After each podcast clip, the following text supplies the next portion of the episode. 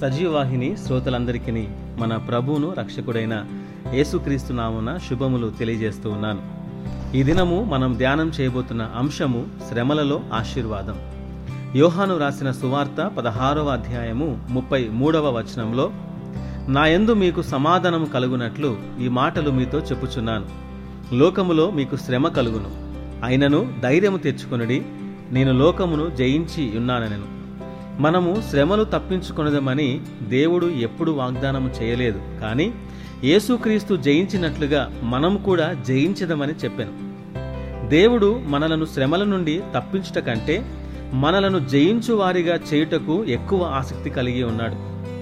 మనము దేవుని రూపములోనికి ఆయన స్వభావంలోనికి మారాలని ఇంకా ఎక్కువ ఆసక్తి దేవుడు కలిగి ఉన్నాడు. శ్రమల వలననే క్రీస్తు స్వభావంలోనికి మారడం సాధ్యం. ఆత్మీయ జీవితంలో ఎదగాలన్నా పరలోకం చేరాలన్నా శ్రమలొక్కటే మార్గం.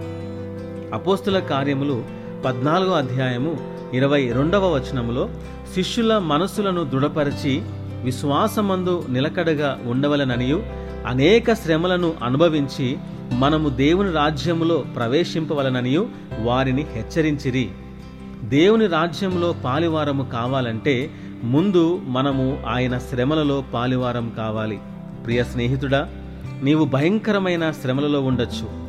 నీవు అనుభవిస్తున్న శ్రమల నుండి తప్పించుకునే మార్గం కనిపించటలేదేమో. ఈ శ్రమలు నాకే ఎందుకు వచ్చాయని బాధపడుతున్నావా? శ్రమలు మంచివే.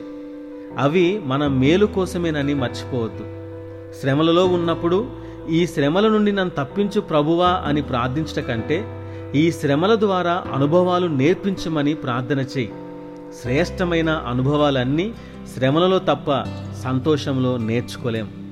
ఇటు మాటలు దేవుడు దీవించునుగాక. ఆమెన్.